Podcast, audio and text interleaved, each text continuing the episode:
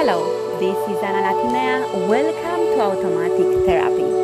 Let's talk today about positivity. How to change from negative to positive. How and why we should create positivity within our lives. 37 trillion cells are defining the human body. All these cells are listening to one voice, your mind. Depending on what you feed your mind, you'll feed your body.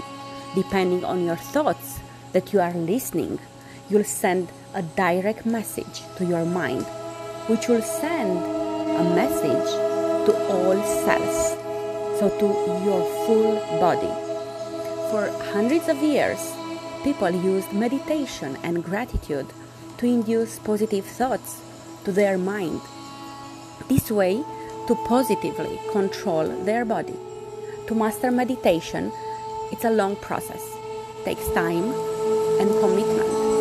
Takes discipline. So start with a few minutes and increase the meditation every day. It is enough even 3 minutes every day and don't lie to yourself saying you don't have enough time. You never have enough time if you don't make that time for yourself or for something or someone that is important for you. During meditation, we can engage the placebo effect.